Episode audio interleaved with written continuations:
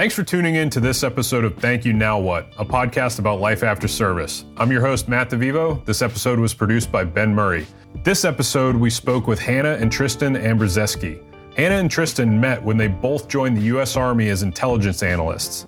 After several combat deployments and duty stations, they each exited the military to pursue different career paths. A few years later, they would join forces to apply for a franchisee grant and open their first of two Anytime Fitnesses. Today, Hannah and Tristan are not only successful small business owners, but leaders within their local community. We talk about the strength behind their 14 year relationship, how taking on a business challenge as a team enabled their family to flourish, and how investing in their members continues to pay dividends to their souls, not just their wallets. And we had to get back, man. Like we were like no shit about to get married at the courthouse. With her mom was there, flew out. They they called us AWOL and they called the uh, MPs on us. We hope you enjoy our conversation and thanks for listening. I'm going to go ahead and mark this episode explicit now. Oh. I have a potty mouth. I apologize in advance. we uh we we do we do plenty of editing, so uh There. yeah, any, any anything that doesn't go according to plan, we can just uh you know, time travel. Okay. Uh, thanks for thanks for being on so late. I know it's like seven fifteen p.m. You guys are very early risers. Yeah, I'm a 3 a.m.er. She's a 6 a.m.er, but she is a sleeper, bro. So I've I've actually been to your gym at four in the morning. Tristan, you invited me to work out, and I said, "Yeah, cool, great, I'll meet you there." And you said, "How's 4 a.m.?" Not that I'm not used to waking up at all hours, but uh, you actually had like a half a dozen people in there at the same time, so you have your little community in there. How close are you guys tied into your community? You had the high school football coach, you had a cop, you had some other army people you know, was expecting the priest and the baker to walk through the door, but you guys are embedded in that community down there.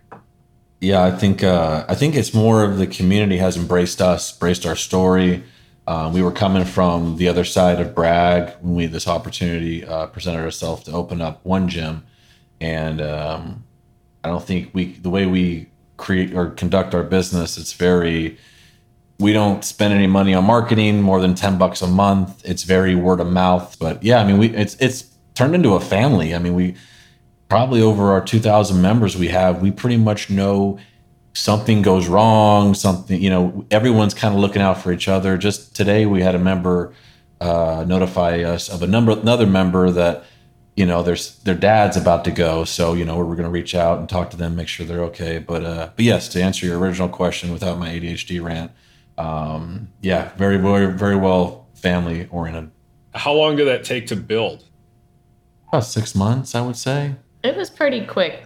We pride ourselves in trying to know everybody's name and then try to know everybody's story. It's one of my big pet peeves if somebody in our staff talks to somebody, like write notes so like all of us know their story, so all of us um, know what they're going through, what their goals are, any updates on their family.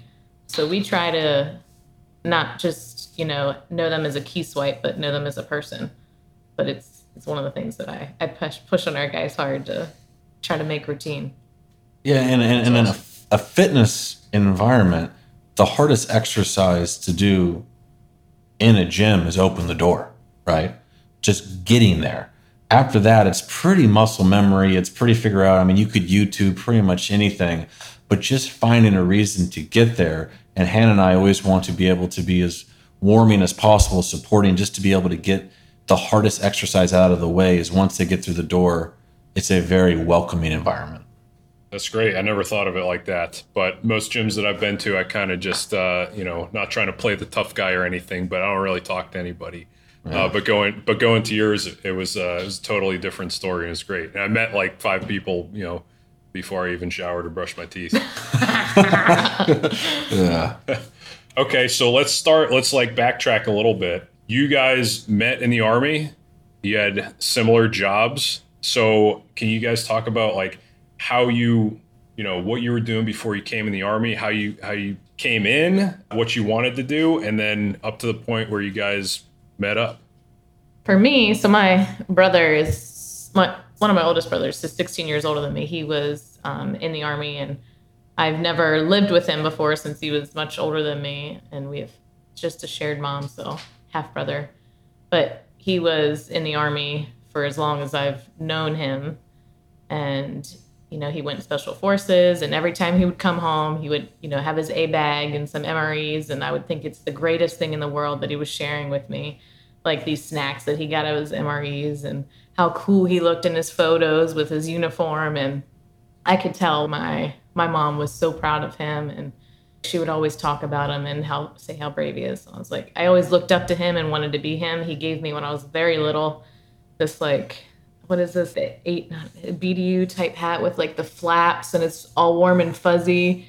It had the staff sergeant rank on it and I was so tiny and I was like oh, man I, I'm gonna get that. So that was my first goal why I wanted to join the army because he kind of put that um, spotlight on himself saying like this is a good thing to be this is this will make your family proud you know and then obviously when 9-11 happened i was sitting in home economics and uh, everybody like everybody thought it was fake and we just all stopped class we were watching the tv screen and just watching it and that was a huge impact and kind of pushed me to joining as well where are you from york pennsylvania Oh, really? It's a couple hours uh, west of Philly, right? It is indeed. Much closer to Baltimore.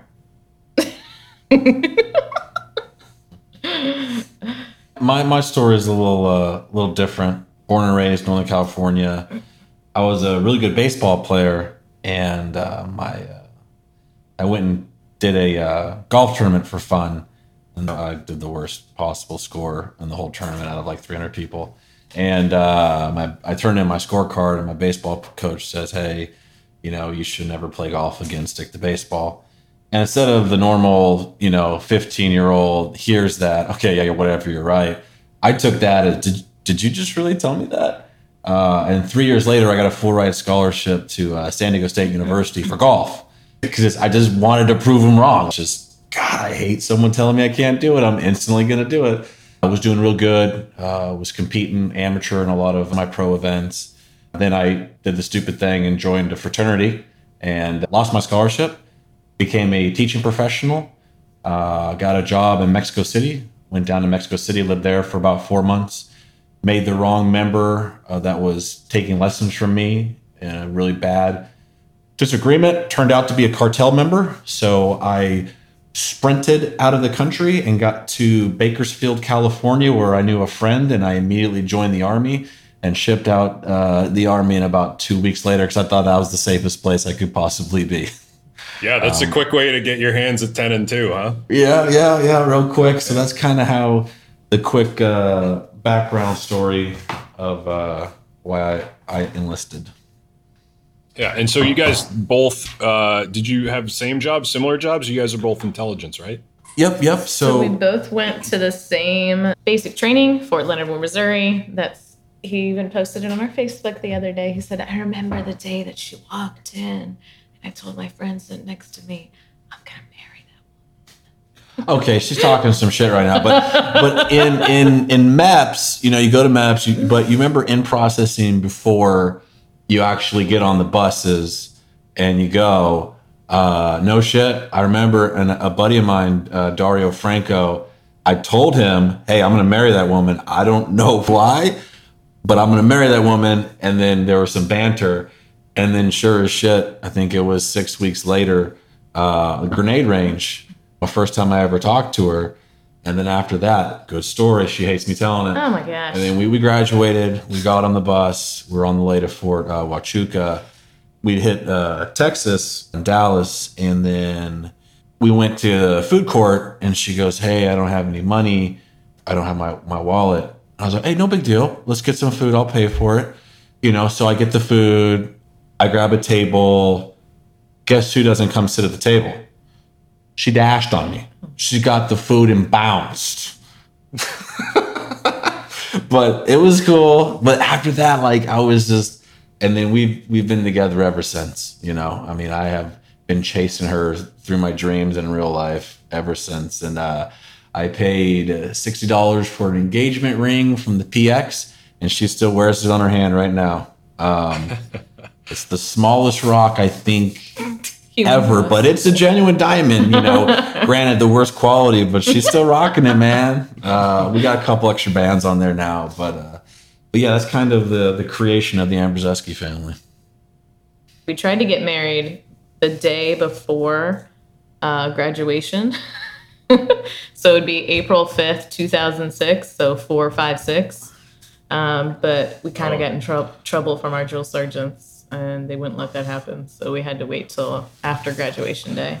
Yeah, she's really under underscoring it. They they called us AWOL and they called the uh, MPs on us. And we had to get back, man. Like we were like no shit about to get married at the courthouse. With her mom was there, flew out.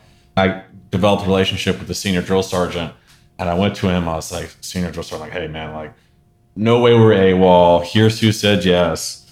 He goes, okay, and then he fixed it, and we got we got married. I think 15 hours later, and we everything was taken care of. So So, okay. Uh, This is a gonna ask lot, some guys. questions. I'm going to ask some questions I feel like I'm licensed to ask only because I was in the army too. You're that young. That is one of the most terrible mistakes that so many young people in the army make is to get married so friggin' early. How many years ago was that? And you guys are still together? uh, 14 and a half. Yeah. Jesus. So, okay, how did it how'd you keep it? How did you succeed? Um, totally perfect. We never have any disagreements. I mean, it's nothing but smooth. no, I think it, it. I think it was. It was to be honest, man. It was immediately difficult, and everything the devil could have tried to do to get between us happened. I mean, uh, three weeks after us being married, boom, I'm on a 15 month deployment with Second ID. Came back. Luckily, she was at First Corps Fort Lewis. She was able to facilitate an interpost transfer for me to be with Corps. Um, and then we were able to deploy together, which God bless. I mean, bro, I was out there 11 months with my queen. Staying in the same mill van. It was in the that same CHU. Like, lucky. I mean, it was We didn't work the same shifts, but at least we got to see each other either at lunch and bypassing, or like he'd be sleeping while one of us, like I'd come home. So we got to see each other. So that was really nice. Yeah, we had a pretty cherry deployment, man, the second time. And then I got out. She was one of the first intel analysts on one of the line battalions when uh, females were able to go to the line.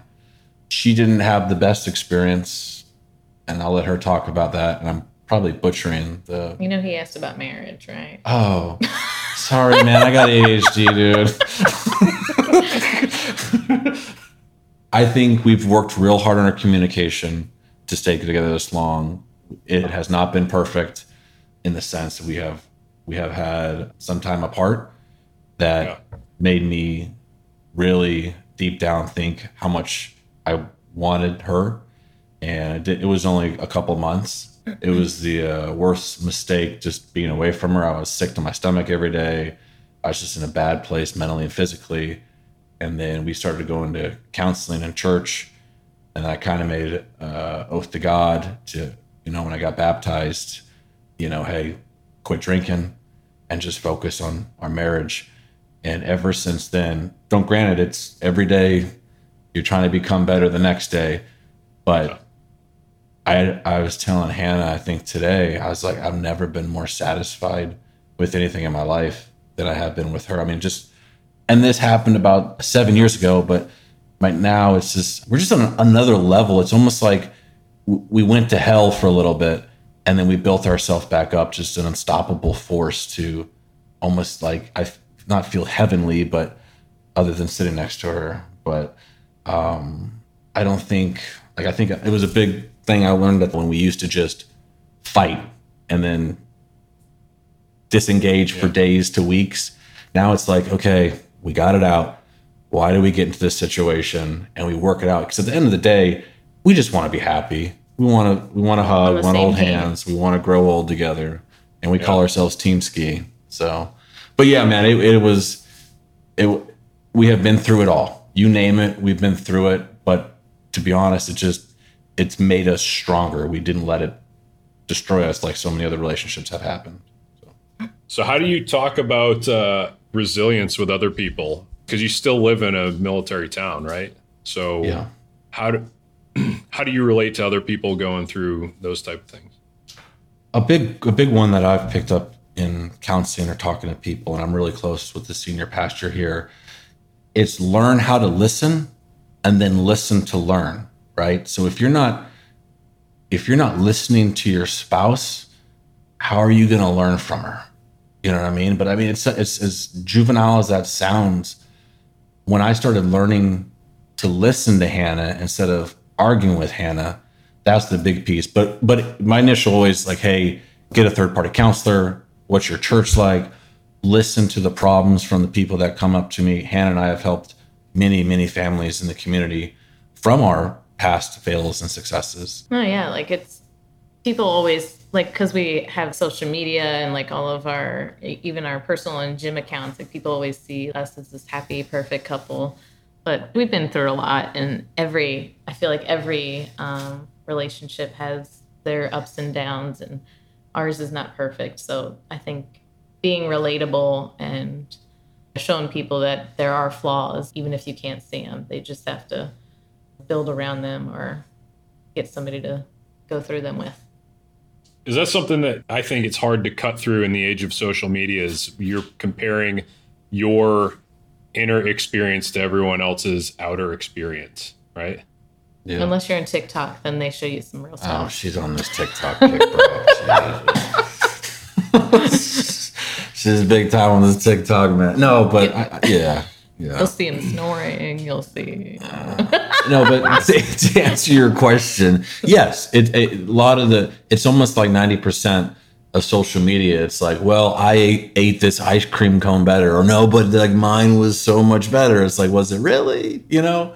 Um, but I, but but to be honest, like there's a lot to also if you flip it on the good side, there's a lot of lot to learn on social media too if utilized correctly, right? Um, I just think too many people utilize it incorrectly and almost maliciously.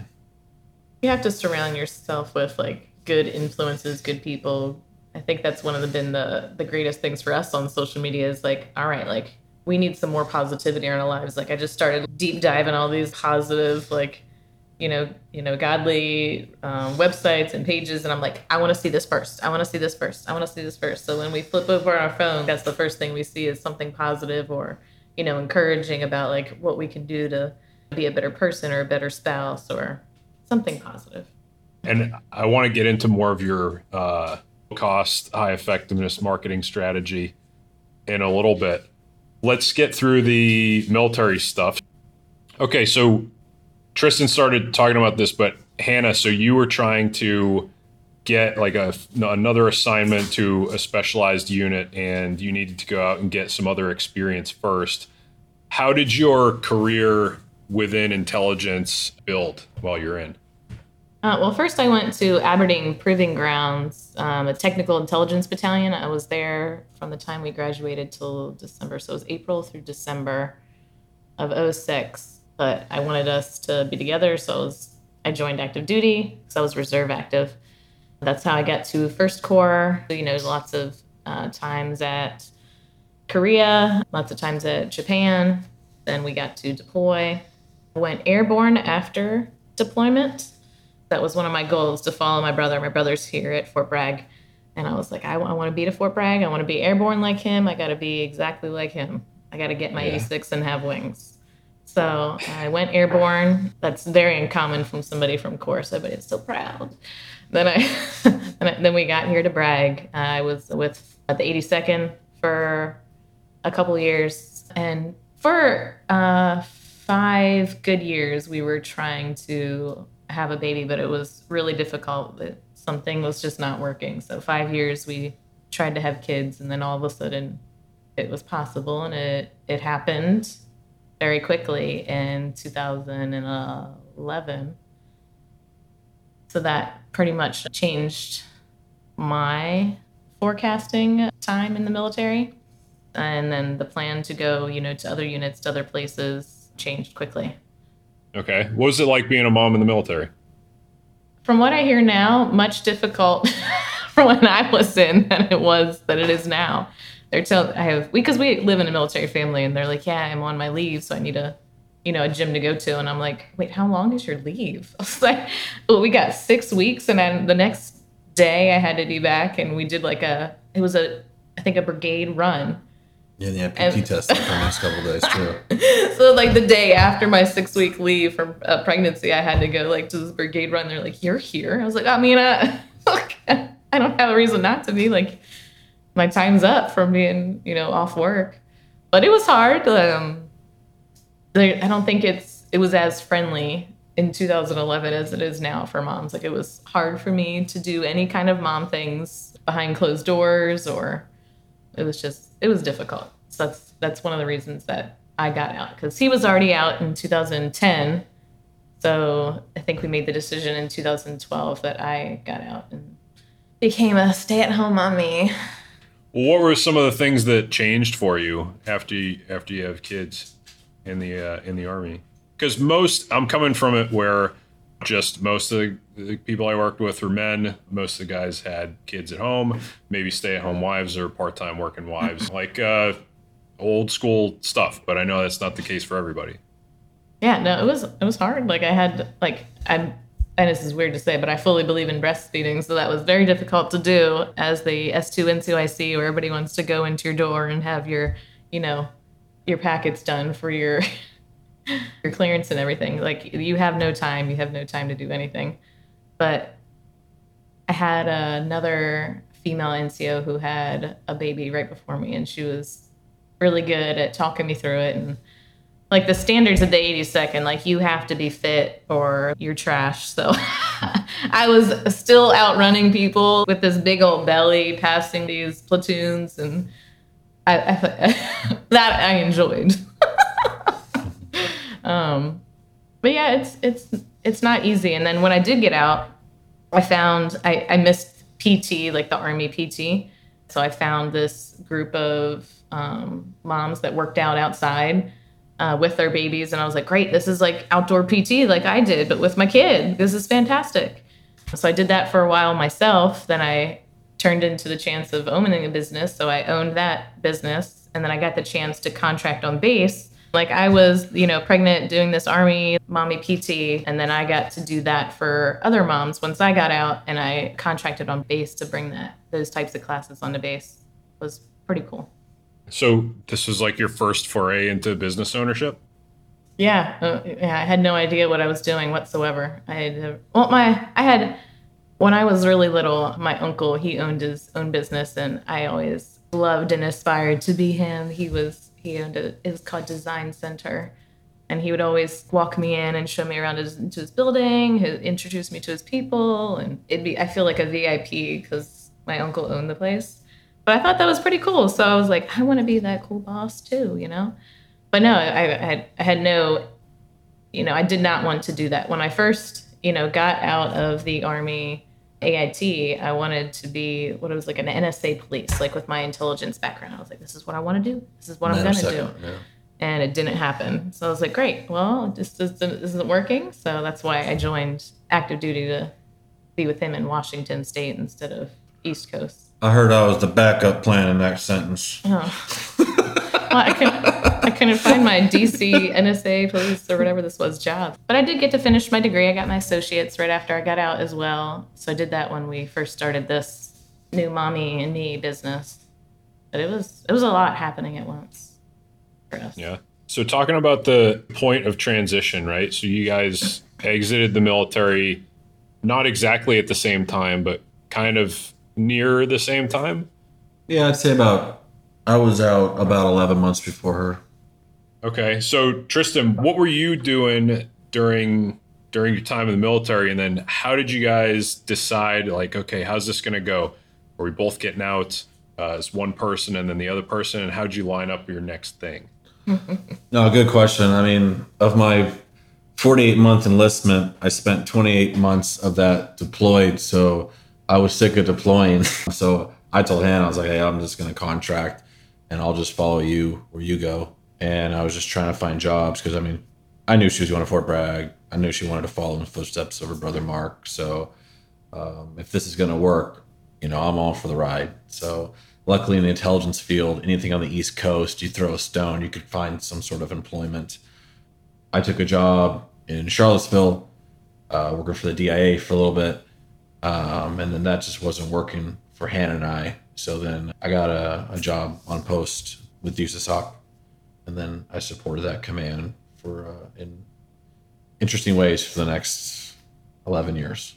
So what's it like doing something similar to what in the same field as you were in, but you're contracting now? What changed? The beard.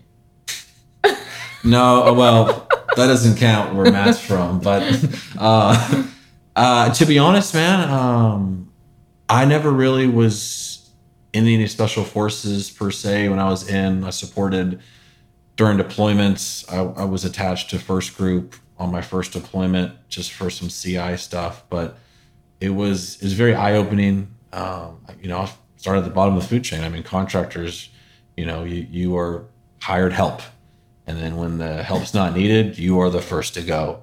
Uh, luckily, I had a, a very quick success. I got to where I wanted to go in under a year with the unit I wanted to be with. To be honest, it was it was a dream. It was an absolute dream. I miss it. Supporting those guys, I, I missed the mission. But the second I got to the unit that I wanted to be at, it's very I don't really care who you are, what you're from, but it's very mission focused. So it was exciting. Like, hey, we're all here. We all have a different skill set. Let's just all tackle the problem as a team. And I've never worked with that. Conventional army, it's like, hey, what's on your ERB? How good are you? In the DIA, it's like, you know, what's your degree in? You know, I had a master's at the time, but it was business. What is that? How does that help the DIA? High level USASOC jobs. It was just you're a contractor, but when I got to where I wanted to be, it was it was amazing, man. It was everything the video games say. Ah! Being real. So, can you guys ta like take us through because we have a lot of non-military listeners, right?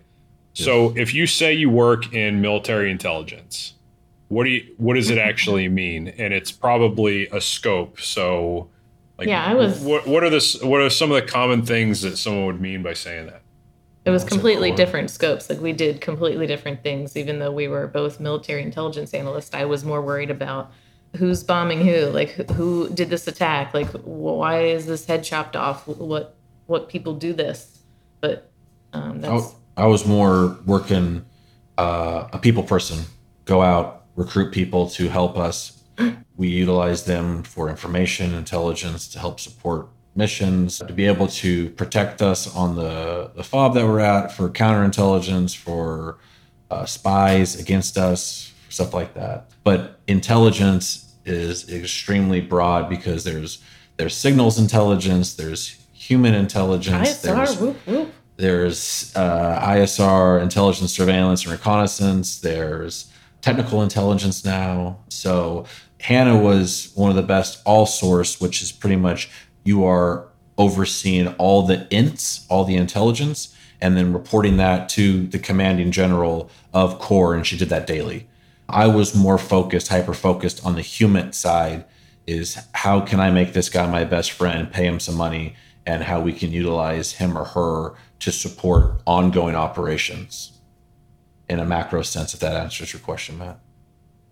Yeah, that's great. So you have uh, you have a bunch of different intelligence channels, right? Surveillance, human intelligence, uh, open source, that kind of thing, reporting. And Hannah, you're taking all these things and you're you're filtering out what is good to know and briefing the corps command, which corps is like a very high level segment of of the military, right? Like it's it's above division.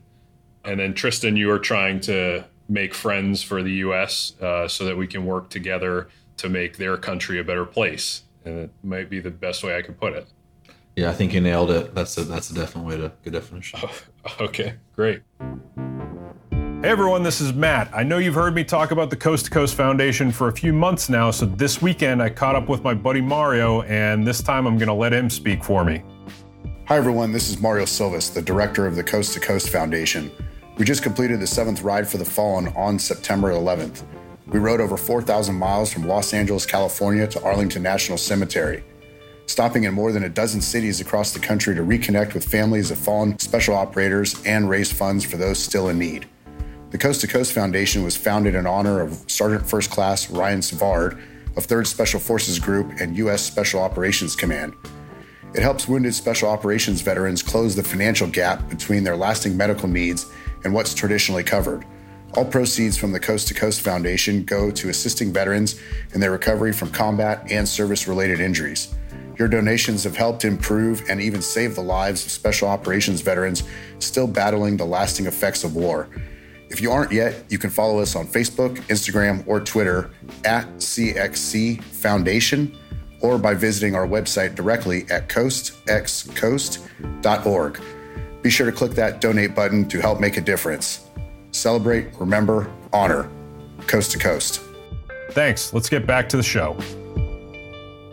Go okay, so going back to like the point where you guys are transitioning. Tristan, you start contracting uh, you're doing what you love to do, a job that you've you've been you know training for for a while. Hannah, you start running a like a, a group fitness company that is contracting on post. Yeah, that was hard to get. contracting on these, like creating your own company and then trying to find somebody to. And what she's underselling is, I mean, we're okay to sell it, but she was also her first, not only just oh upping a business, but it was through a franchise. So that was yeah. the Ambrzeski's first dealing with, and mainly Hannah, of it was a Stroller Strides franchise that's very successful. Very hmm. successful. Mm. They have a good one here in Moore County. So she learned how the ins and outs of franchising. She's in learning ins and outs of owning a business, employees she has to deal with. She had to recruit, uh, you know, teachers. So, yeah, she had her hands full there. I wanted to talk about franchising specifically and I don't know how many more steps there were from that first one to what you guys are doing now. Can you talk about franchising as a business plan, as a route to entrepreneurship?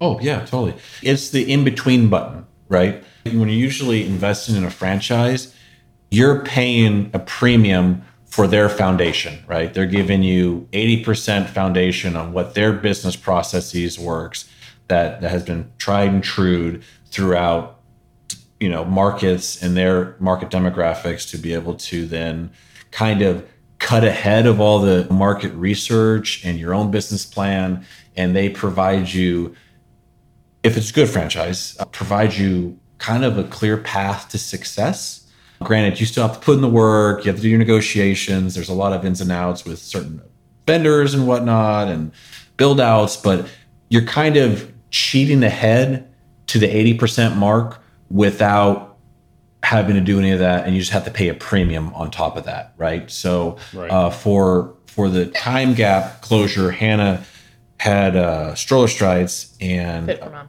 A fit for mom that is a licensee of stroller strides just because i want to win the argument um, but other way around but what happened was was she had this franchise and then um, a guy by the name of ken burnett a good friend of mine walked into the room. Hey, hey, Tristan, I heard this on the radio. There's a Anytime Fitness grant that they're trying to have people apply for. And then this grant was 125K loan, 125K grant, and then free franchise fee and a bunch of other perks. And I was like, you know, I, I learned from the where I worked, you can't win unless you play. So I went online, filled out the application. Then I wrote a okay, I filled out the initial inquiry. she filled out the 18 page, you know, why are you interested? We did a combined bio. I had to write a 60 page business plan. We submitted it. We made the top three. We did a Zoom, a Skype kind of interview. There was two other people around Fort Bragg that we went against, and we were blessed to be chosen they never told us who won. It's only one veteran that wins it every year. They never told us which person won. Clearly, I won, but because um, I'm a winner. But uh, no, but and then so uh, so that that's how that happened. Yeah, well, yeah. we had to give up Fit for Mom because it was a non-compete. Right. So I had that franchise and I had this idea in my head. I was like, well, I could. We are always looking for indoor locations, like a gym has an indoor studio. Why can't I still own both franchises and Anytime Fitness that I can't do that for non compete reasons. So I sold that business and then we fully took on our first gym uh, and chose it to be here in Moore County for the lack of better reasons other than it needed a gym. In, in all honesty, in all person, that's what saved my wife and I, brought us back together. We had to work Oh, as yeah? a team to build, to, to make a business. It's a baby. You have to be on the same team. And that kind of started us to, you know, hey, we're all in this. And then we did everything possible to be good at the business, but as well as be good when we got home. So, sorry, got a little mushy there. But in reality, that's what happened. So, I mean, it was, it was awesome you know, it was almost like a blessing from God that, hey, we were chosen, but don't fuck this up because I'm, I'm giving this to you to not only for the benefit of, hey, awesome in a gym, but I, I truly believe it was an olive branch for our marriage. That's great. So it's not like a, it's not just a business in a box. I mean, you got to be working hard at a lot of other things that come with it, right? Oh yeah, I mean it is definitely not a business in a box, right? So from commercial real estate to uh, site location to where's the right place, you want to do your own business intelligence. But the greatest part about our backgrounds is we're really good at collecting intelligence and summarizing it and make decisions off it, right? I mean that's that's what the military taught us, and we just kind of flipped it into okay, let's do it in the entrepreneurial sense. And I mean, brother i mean we spend 18 20 hours a day sometimes just researching what's the best place how, how can we i mean we negotiate our toilet paper man. Like we do not mess around. But on the build out i mean there's a lot of a lot of good things to have on the the franchise because we had someone to ask a question to. And a lot of people getting into businesses they don't have someone to ask a question to other than google or maybe they have an uncle that owns a tire shop. You know i'm being very generalistic but that's one of the biggest benefits for anytime fitness was they were extremely responsive and helped like every process you know it was just really good. So definitely not business in a box but it was definitely hey this is what you want to look for for a building. Hey this is what you want to look for for a contractor. You know, this is what you want to look out for the floor plan. This is what the equipment list should look like which you've been to our gyms and if you ever gone to any, any other anytime fitness gyms we don't we we build our own kind of to our standard. I mean, we love gyms and fitness but it's not the normal build out. You don't usually have a deadlift station. You don't have a bench press. You don't have a squat rack. But we do because you know i think that's what the market wanted. I mean anytime fitness i mean you walk in matt you, you've been in one. It's a purple gym no one's going in there. It's like okay this is where i see people bench 600 pounds right? So i mean that's not usually the customer sense that they're going for. And to be honest that is the market of gyms. 95% of people that work out aren't the 5% so anytime fitness which i think they nailed it is they go after that The core Jan, Stan, and Nancy's of America, the normal average people that, that need to work out for, you know, health reasons or want to stick around for their kids and grandbabies and stuff like that. So tell me bo- about both of your personal fitness journeys, aside from just being in the in the military. I, I pretty much uh, did just softball my whole like K through five, and then once I got into middle school and high school, I was a cheer cheerleader. But that's pretty much all of my fitness background until I got into the army, and then I loved combatives. You know, I went to all the instructor courses and became combatives level one, two, three certified just because I loved fighting. she still does Only when you get sassy. real talk um, so that was a passion of mine. I, I didn't know I liked it. I mean, I guess you could, wouldn't it? but that, that's pretty much it for me. I don't have this extensive historical fitness background of golf and baseball and football like this guy does. I love working out. It's I love always been very competitive with sports. Got into the military, deployed. Unfortunately, a, a part of an IED. Um, about ninety five percent of my back, uh, my lower, I think six vertebrae is non-existent. I dealt with that by powerlifting, which was horrible. Then when I got out, just dealing with PTSD, I put on a lot of weight. I went to the doctors, and they're like, "Hey, you're 28 years old you're 290 pounds, you're 5'11. What are you doing in my office? I can give you a fusion, but you'll be here in six months. And don't tell my other customers this in the waiting room. But this world has not even close to figure out back surgery. So what you need to do is you need to get into a gym and be create a core because you don't have one right now. He goes, your your core strength's about the same core strength of a 90 year old. So I took uh, fitness serious because I didn't want to die. I just had a, a, you know, I don't want to die prematurely. I don't want to be on blood pressure medicine. I just had this beautiful new daughter in my life. Just accepted Christ. Okay, let's let's work on my body if I want to see them grow. Then I just totally that was my new addiction was the gym. Studied it, loved it, and then on the sense of your question on why we built it that way is we kind of built it in the sense of how we could work out even though it's a smaller space than most gyms we kind of built it to what's our normal workout routine with what the equipment we're allowed to purchase that we think our show people why they come and work out. Oh, I got to have this machine. Well, here it is. And even for the new Army PT test, their stuff is so much different now than when we went in. What the PT test standards are. So like, you need to have this what like the hex bar. We have that at our gym now. They have to drag and lift people and like toss things. So we have the functional equipment. We have that green turf now, and like those sleds that you can pull and push. So I think that was smart to get because we have a lot of people you know, needing to pass their PT test and live where we are, 40 to 50 minutes from base, which their gyms have been closed up until this point or very limited, very restricted, hard for them to even work out in a facility, not, you know, not able to do so. And you're a competitor too. You missed mentioning that. Oh, yeah. I amateur compete for National Physique uh, Committee. I did it, did it big in 2017, was very successful. Uh, I tried to go pro that year, didn't work out. I just recently uh, did a competition, brought two first place trophies home. So that was really good. And I'm going to, I just dropped the news to my wife, but uh, I'm going to try to go for my pro card in December out in LA. So pray pray for Hannah dealing with me for the next 14 weeks. He's so peachy. Yeah. He's lovely when yeah. he's cutting out certain foods and working out certain times a day.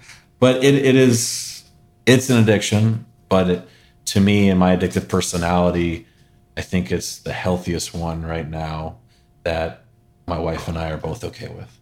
But you, are talking about the the equipment piece before we started going down rabbit holes.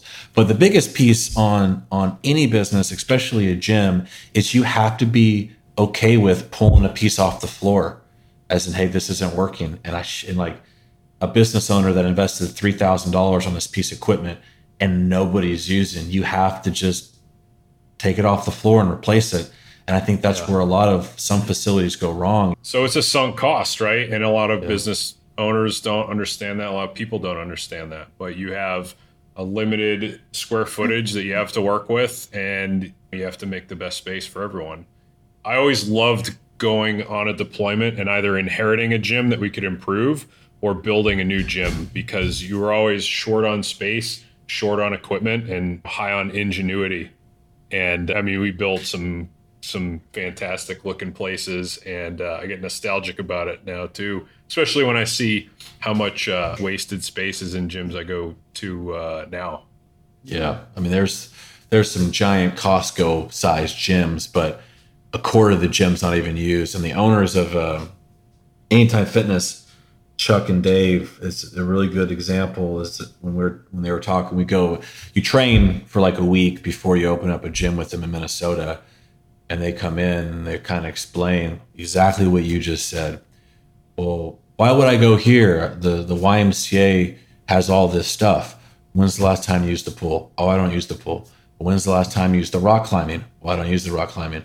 When's the last time you used the basketball courts? I don't use basketball courts oh, so you pay for a $70 membership that you can get everything you want for $30 24 7 and then it's just you could see and they do like hidden cameras with people and it's just like this light bulb like god you're right i i've just been giving them an extra $40 a month and i don't use any of that and that's yeah. kind of the mindset for our business plan and our business capture is to be able to convince our members that that's you know the differentiator.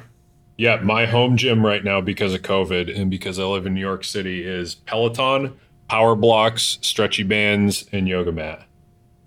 You know what? I, was, love Peloton. I was paying an absurd amount of money to go to a New York City gym.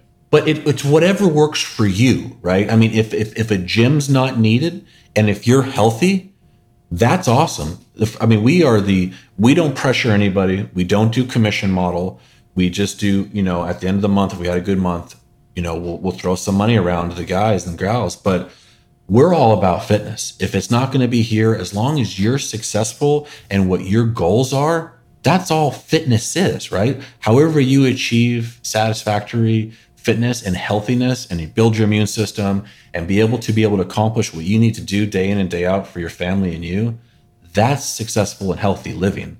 Where a lot of people go wrong, oh, I gotta have be a part of this gym and I gotta have yoga and I got Pilates and I gotta have I gotta have this gym membership and I gotta take these nutrition shakes and I gotta have all these different vitamins and blah blah blah. It's like, well, how about you just go walk outside for an hour and have a semi good diet? I guarantee you'll drop 20 pounds. And like two weeks later, they'll come up. Tristan, I dropped 11 pounds. Oh, it's mainly water weight, but I'm happy for you, man. Like, awesome, you know?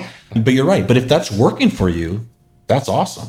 Okay, so you guys had a little bit of franchise experience. You had some business education. You had the military training you to investigate the hell out of everything. As you got into this business, what what were you lacking, or what kind of what surprised you? What were you missing? Money. um, I had to I had, I had to empty out my 401k because even with all the grant and loan, we were still about 110k short. So I just crushed my uh, 401k or my 401k and my thrift savings plan to be able to make that gap. And I tell you what, God bless, we had an amazing start, or we would have we would have been in trouble, brother. But I think capital is one. And that's what I think a lot of entrepreneurs go wrong is they completely underestimate the capital you need to go into a business. I always tell everybody I've done a couple talks, and it's always however much you think you need, triple it triple it. Hmm. Not saying you use it, but it you need to be able to have it liquid cash to be able to use. I mean, there's some months that Hannah and I got got by with tens and twenties in our wallet to pay our staff. You know, I mean, we had a couple of months like that. Our first winter, we were we got the labor problem wrong. I mean, we were having three, four staff there all day to be able to, you know, clean and answer anything, but we were spending 30 grand a month in labor normal for an anytime fitness is about six to eight you know so i mean we were so concerned on customer satisfaction that we didn't pay attention to the mo- the, the numbers the first year Do you guys have different, or do you guys have complementary work styles? Do you divide up tasks at work? Just talking to you guys, I know you, you guys have uh, complementary personalities. you you talk about that a little bit? Well, I I do a lot of the day to day stuff. I like to be in the clubs. Uh, we have two gyms now, so I like to try to split my time between both and make sure that you know the cleaning's to our standards, making sure how the phones are being answered is to standard, how tours are are being done is to standard. So I'm very hands on. If think something's not under warranty, I want to fix it out of our pocket. YouTube the heck out of it. So I'm very hands on myself. I like to come up with weird and quirky ideas in the gym to make the members feel appreciated. Like we would have DIY salad. We can't do this kind of stuff right now because of COVID, but DIY make your own salad bar or make your own granola, or we'll have Halloween costume contest day. Or Tristan loves, we have this annual liftoff competition between the police officers where we collect all, know, all this money and then whatever uh, station wins gets a trophy and then all this money. So we like to do lots of quirky things for our members, for our staff, for our community. I feel have this creative mind of like we could do this. He does a lot of he's a very good salesman. So like if he can pitch what we do in the gym and how we operate very well to people. So somebody coming in and off the street just thinks that we want to like he was saying like we want to sell you a gym membership. No, we don't. If you want to be here, then that's fine. We would love to have you here. That's not we're not going to force you into a membership. So he's he's very good with that. Plus, he's got a lot of muscle. So anytime we need to rearrange anything, he is on it. she's so full of crap man she she she she is 10 times tougher than me but to answer your question on, on complimentary is uh, I mean, she she runs it. She's a platoon sergeant. She knows everything where everything goes in and out, and she runs it sound. I'm more in the back, numbers, dealing with sales, improvement on sales piece, but as well as I'm the enforcer, right? When it's either I'm there to to do sales or there's an issue, and I I am the biggest believer in the bad apple. Uh, bad apple ruins the pot, and I mean just just in Southern Pines, I have banned 67 people with law enforcement from our business and facility. I've had so many people come up to me and say, "Hey, thanks, that guy was creepy," or "Hey, that that girl was really, you know, stalking me." Or we we give all the law enforcement as well as special forces free memberships. So usually situations police itself and word gets out.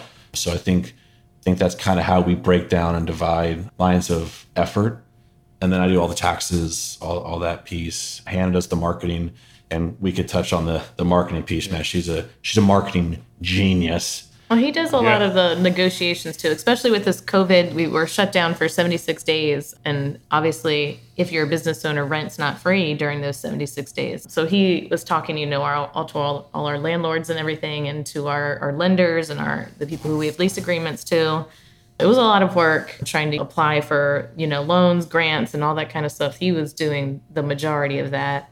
And luckily, with his negotiation skills, we had a lot of things done for our benefit that would help us get back on our feet from those almost three months of completely no income whatsoever. How did COVID feel to you guys? Like on a day to day? Was it just, I mean, were you getting down or what? You had to fight through so much, right? I'm going to answer it as a loving husband, and then we'll hit the business piece. um, I mean, it was a shock to everybody. Luckily, in North Carolina, we were actually, even though we were the last to open our gyms back up, we were the last state in the country to actually close gyms down. So that was tough. Was it scary? It was. Luckily, we made communications with our landlords, both of our Pinehurst and Southern Pines location, and they say, hey, no matter what, we're going to work with you. You guys are good tenants. You always pay on time. So that's you have to hit up the big problems and work your way down, right? Then it was labor. Then you had to you know, our employees. That was a very tough conversation that I had to, you know, we had to lay off 90% of our staff. We gave them uh, two weeks pay that we couldn't afford, but we we pulled it out of savings and we did it just so they could you know, get their unemployment filled out, get it all in so they wouldn't skip a beat for payments. After that, then Hannah aggressively got us the PPP loan, which was amazing. But the actual effect of COVID, where we felt it the most, was we were being attacked on social media. And I don't know how you how you react, but I can handle pretty much anybody if someone spits in my face. But if I come home and I see my wife upset, I'm a really pissed off guy. And I think it was just just the absolute I just try to keep this professional. We were attacked for keeping our gyms open. We were attacked for opening our gyms early. Once we got, we joined a lawsuit against the governor and we won under the pretense of that your doctor has to recommend you to go there or if you're a paid athlete and some other things. But the hardest part of it was seeing my wife upset. Anything else, we can figure out.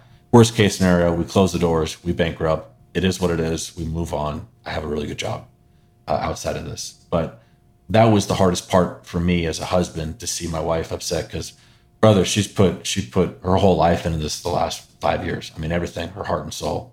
So someone to attack her because they think she's spreading COVID. We're spreading COVID for keeping our gyms. And you've been in our gym, brothers. It's fucking spotless.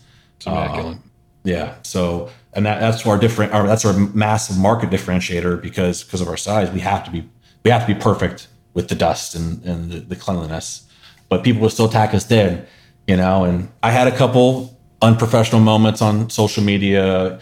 You know, I, I made some posts of governor, what are you thinking? Or, you know, so I wish I could have not taken those back, but maybe scaled it down. But I'll let Hannah talk on her side. Sorry. We tried to use the time that we were closed, though, in a smart way. So the few staff that we could keep, we tried to fill their time with useful things. So the trainers that we did have, we were trying to find ways to get them training clients and train outside, you know, with the 10 person max. Our other staff that was working on in the clubs, we were trying to have them, you know, rejuvenate the club. So painting, cleaning, you know, fixing things like reupholstering, all kinds of just work to make the gym look better when we could open up. So we did a lot of work when we were shut down.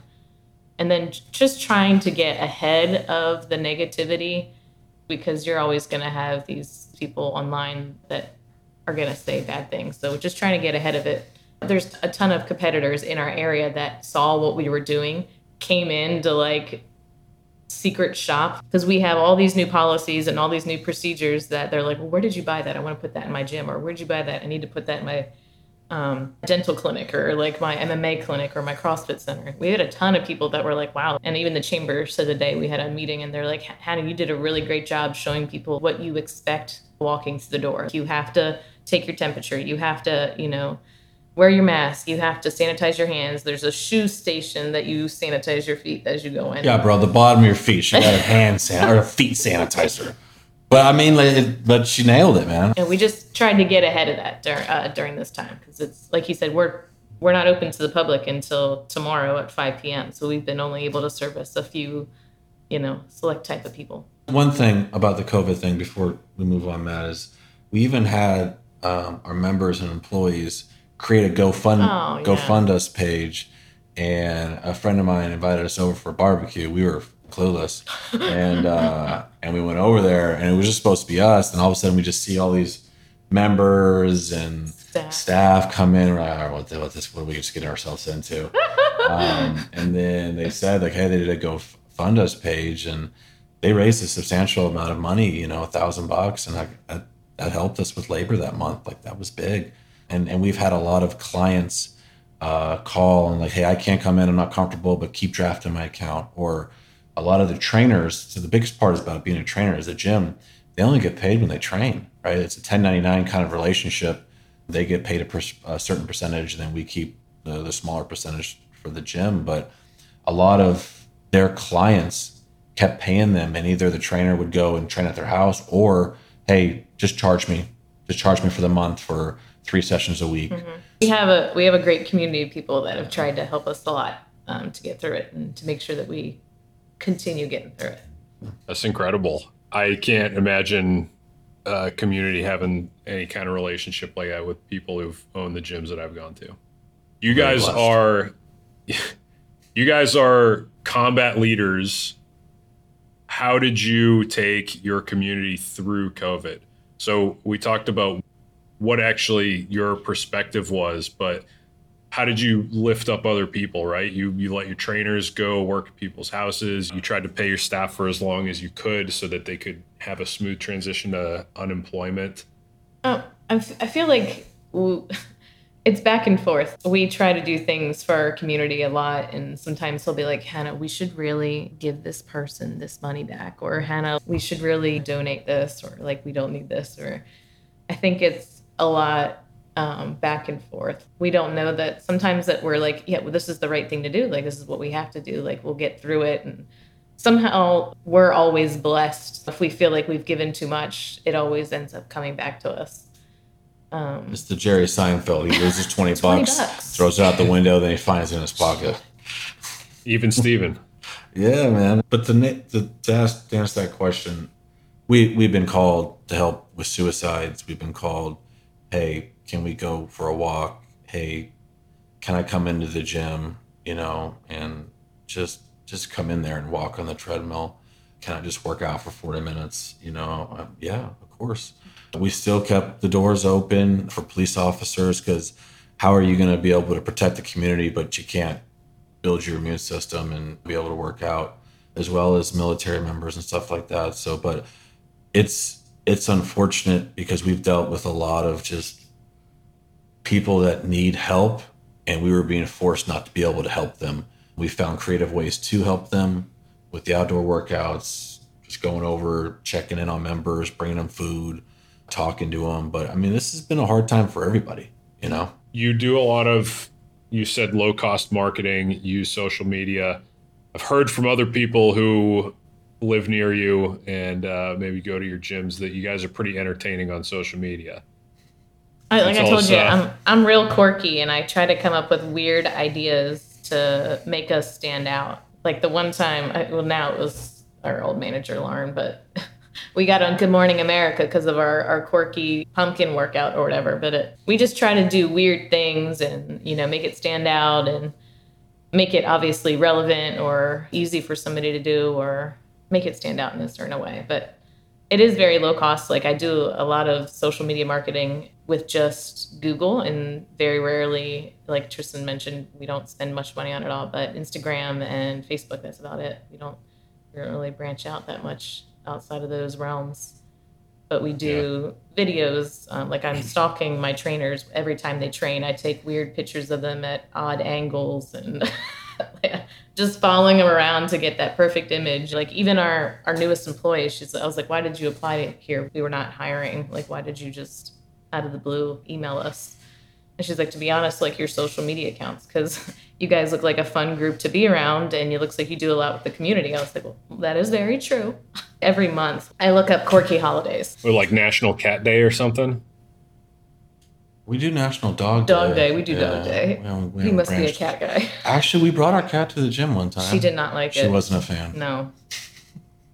But uh, but but but Hannah, I would say she's. I mean, the the social media platforms. She's she's a rock star, and she does about eighty percent of it. Usually, my twenty percent is just, hey, it's a purple gym. No one works out heavy. Oh, hey, here by the way, this guy squats seven hundred pounds, or hey, oh yeah, we don't work out heavy, and then I'll bench four hundred five or something, just to kind of distill the thought process of any type of Yeah. negativity, but kind of do it in a funny, joking way.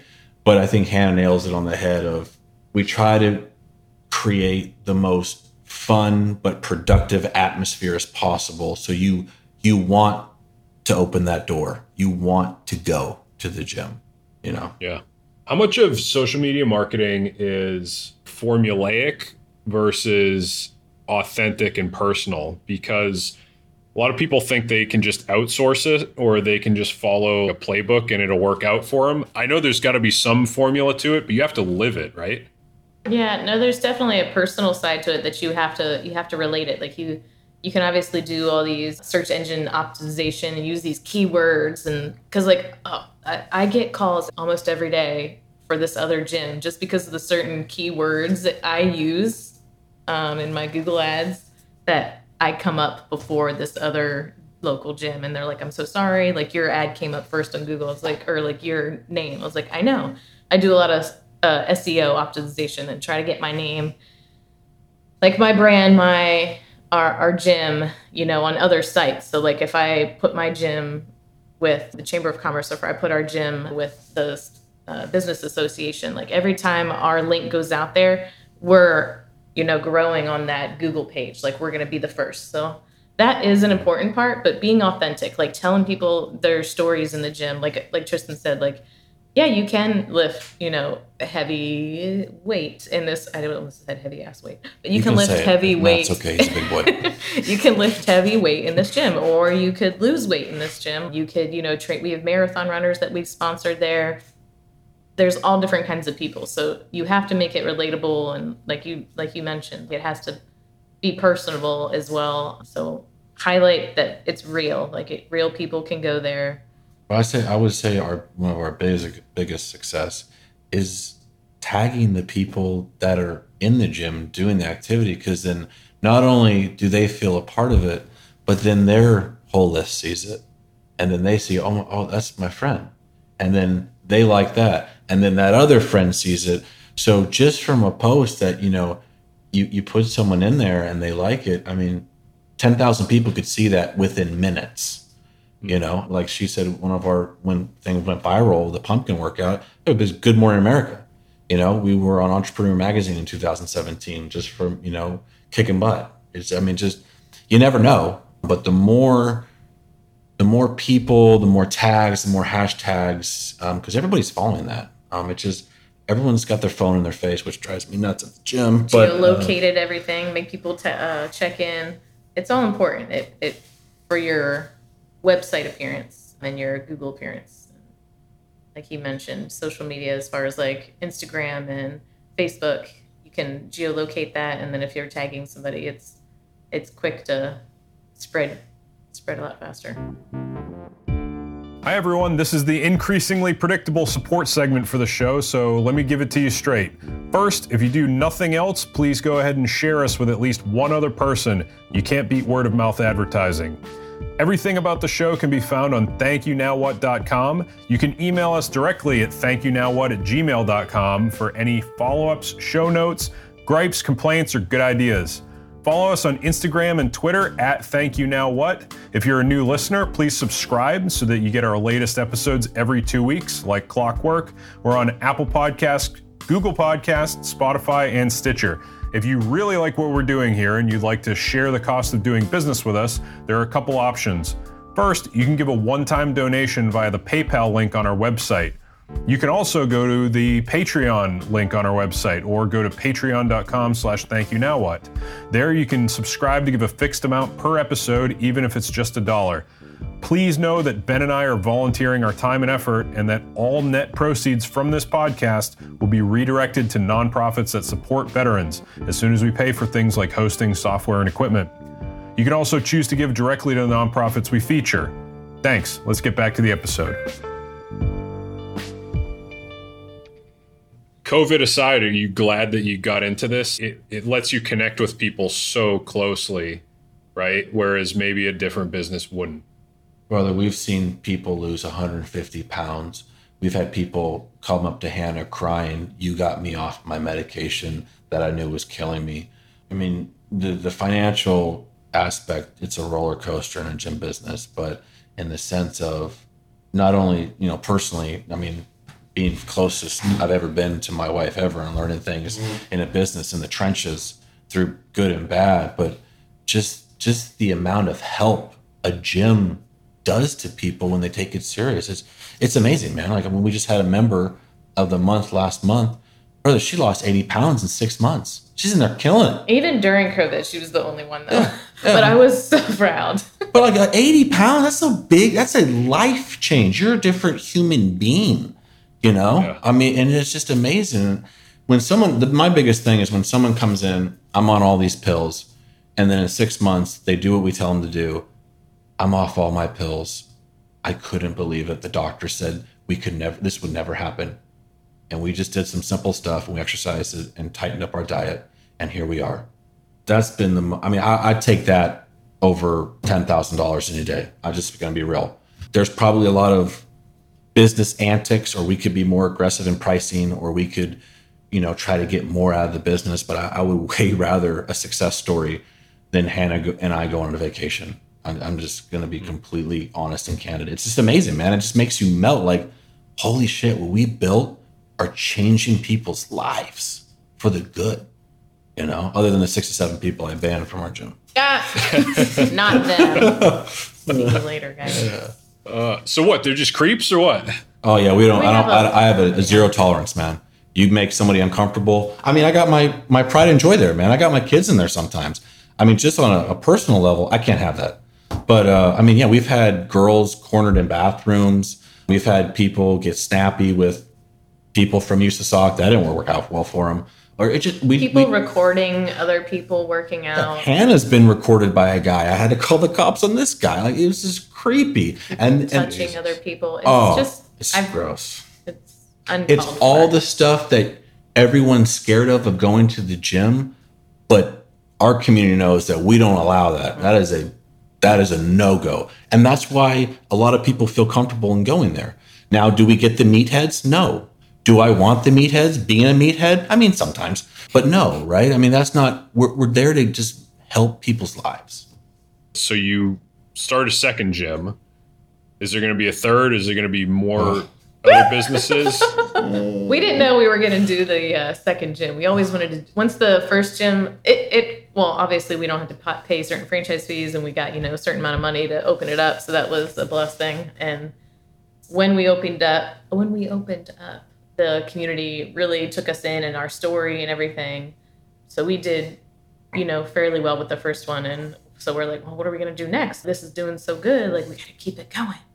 So we went out to the Midwest to look into certain other franchises and stuff like Biggby that. Biggby Coffee. We sent her out too. So you can say it. So, well, there's some other ones like you wanted to do that. It was the tropical. Smoothie or something. Yeah, tropical smoothie. We tried to open up, but the There's zip a- code was already sold. There's a ton of, and I didn't, we didn't know it until after we had Teed Up for the Troops is the nonprofit organization that helped us get this opportunity.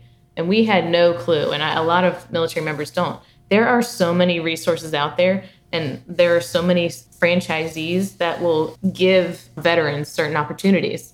So, like, no franchise fees, or when you first join, it, it's like $10,000 less, or there, you know, there's so many benefits to being a veteran and going into a franchisee. So, once we did so well with Anytime Fitness, we started looking at other opportunities and we were trying to find something that was complementary to our first gym. And when we couldn't find something that we liked or it was already taken, but to be honest, man, I mean, just got the second gym. just to be honest, I wanted to see if we could do it without any help. You know what I mean? There's, you know, I mean, it's one of those things. Someone came up to me and said, "You couldn't do that, Tristan, without any help," and I was like, mm, "What'd you say, bro?" and sure enough, we did it without anybody's help. You know, I mean, granted, you know, the Lord, and as well as a lot of people, mentorship, and a lot of long nights with Hannah and I talking and crying and figuring stuff out with the second gym. Um, but but yeah, you know, I mean that to me, that was my motivation. Could we do it without 125k grant, 125k three percent interest rate on a business loan, which is unheard of, and we're doing it. You know, we're still growing that baby out there. I mean, COVID kind of fucked us, but we had a good foundation before COVID, so we're able to make our bills, which is that is that is the, the number one name of the game, especially now with COVID, is Pay your bills. stay in the black. Um, Yeah. so we're very happy to be in the black right now. One other thing you mentioned that kids are in there with you. You guys, and I remember you kids showed up uh, the day we were working out together, and uh, they're still eyes are still closed, trying to go back to sleep. But um, your kids are how old now? Five and eight. Five and eight. So what's it like being entrepreneurs, working together in your businesses, and parenting all through it? Like, what is? Do you you just have wi- a wild day every day, like Ah. start to finish? You're telling Right? me, yeah. No, the, and the girls are very understanding and know that mommy and daddy, you know, have gyms that they need to take care of, and they're very good and understanding with it. And even our oldest, she's like, we were on the phone with his sister, Tristan's sister today, and she's like, "Daddy, t- tell Auntie Jay that we can open our gyms now. Can you tell her that on Friday we can open up to the public? Tell her, Daddy." Like she was, our eight-year-old is so invested in making sure, like you know, she knows the managers' names and she's so involved in like when it's somebody's birthday because uh, we try to celebrate our staff's birthdays, but our our our oldest, she's very intuitive and she's like, "It's this person's birthday. Like, did you get them something?" But the youngest just thinks it's a gym, a jungle gym to play in that mommy and daddy own. um, but the eight-year-old, she's very, it's Loma. She's she's very good at you know wanting to help. Like even our we have anytime fitness is very isn't very much known for this huge blackboard with lots of cool chalk art. And our oldest um, loves drawing on that. So any opportunity she gets to do that or the cleaning the kids love cleaning the gyms for us which is weird but i'm gonna let them do that because well parents won't let their kids clean but they they love being involved they like helping but anytime we do go like if my husband's working and we visit him they just they want to help or stay with him and say answer the phones and and be involved they're, they're That's awesome. They're like they're like entrepreneurs in training. That's great. Ben, have you been taking any notes? Yeah, I was just curious. I mean, your passion and your enthusiasm for health and helping people obviously translates. You know, it's something that you've created a specific vibe that your customers and your workers have picked up on. As you add a new location, does it have its own unique vibe? Are you concerned about maintaining uh, consistency? How's that working out for you? It's a little bit different. The first location, we have a studio, which we had a lot of senior classes in. So obviously that's been shut down since COVID, and we have yet to bring that back up. And I don't think we'll be able to, even in the version 2.5 of our phase, I don't think we're going to be allowed to have our classes. But our senior classes at our first location were the you know most popular thing, and you would see a lot of seniors just flood in in the mornings and at the other location it's there is no studio it's actually an outdoor turf area that we have so it's huge on the functional fitness huge on like the army PT training you could do out there, like small group training, high intensity stuff could be done on that turf. So it's a different vibe as far as the clientele, but the standards that we have, you know, go throughout both as far as like the cleanliness, the customer service. But to answer Ben, I think the the age demographics different within the ten, the the ten minute drive. So age demographic in the Southern Pines location, it's about 15 years older than the demographic in our new Pinehurst location. So we built it out in the sense of, hey, higher intensity. We're not going to have a studio. We need to be able to be a more of an aggressive platform out there. The biggest gym out there is kind of like the uh, the, the, Pinehurst uh, First Health. So that's kind of like a YMCA equivalent. So we know we, we couldn't go against them to try to attract the senior demographic because that is pretty much the biggest senior demographic gym there. And the other other one up the street it was our CrossFit, a competitor. So we had our demographic was, hey, let's go after not meatheads per se, but more of an age demographic between 18 to 40, which is almost flipped upside down from our age demographic in Southern Pines, which is majority 40 through 70. So it's just more of a up tempo vibe. So it, there's still lessons learned that we're learning from that, dealing with that. But yeah, I think that is a great point, and we're, we're trying to focus and ensure that both vibes are very, very uh, welcoming. Do you have any techniques for uh, getting your employees though, to continue your philosophy to to bring that same enthusiasm to the job? How do, how do you work with that? We probably interview a 100 and hire one we're very upfront. Um, so 90% of the time, being an employee of ours, you clean. And then after that, you got to have a good personality. You always have to be welcoming, right? So to do that, to to ensure those standards, we're just honest with the people. Hey, we need you to be to this standard. If not, no big deal. We know people in town with your resume. We'll recommend you to them. And usually And I can try to help them get a job somewhere else but we're very particular on who we hire. Uh, we do background checks. We're very open, man. Like, hey, this is how we want you to act. If this doesn't work, no big deal. But when you do work here, I mean, we expect you to do this. We do role playing as well when we first start. And we even have signs on the inside of our office. So people on the outside walking by can't see it, but I can. It says, You will say hi and hello and good morning to every person that walks up to this point. So they are friendly. If you're not, you cannot work for us. That's a big thing. They need to have that personality to be welcoming, be kind, be helpful, because like we said earlier, we're trying to service those Jans, Dans, and Nancys, those everyday, everyday average people that are nervous about going to the gym or don't feel like it's a, a comfortable environment or that we would help them. And we even do like a a help or highlight we try to do every month. It's like a secret thing between us managers uh, where we try to like, hey, like, do you have anybody this month that we can put 50 bucks towards at each club to help them or to highlight them in a certain way. There was a guy that walked over to Tristan today that said, Hey, thanks so much for that. I think it was a Lowe's gift card for Lowe's Home Improvement because during COVID, he was very open with us and said, You know, I came on hard times financially and we had a lot of house projects that we had to stop. So we tried to instill in our uh, staff that we want to help people and we want to make them feel welcome and be kind as possible. And I, I make it a, a point that we have to know about people and them personally. You guys have such an impactful story about, especially not not just entrepreneurship, but even beyond that, just being such strong community members and community builders. I wanted to ask you guys one more question. Where do you think you are today if you didn't join the military? Dead. Okay. I was just on a I was on a wrong path and I think the military definitely made me grow up. I married my queen. I have two amazing kids. I just think I was going down the wrong path and I would I'd probably be in some gas station job or some, you know, tin cup situation working as a golf pro at a golf range just miserable. So for me, military not only saved my life, but as well as just force multiplier and, and, and kerosene on what my possibilities that I could do as a human being. I don't see much past what I could have done outside of the army. I was in a craft store. I love doing crafts, so I think I probably would have joined something like that because I I used to have my own craft room and everything.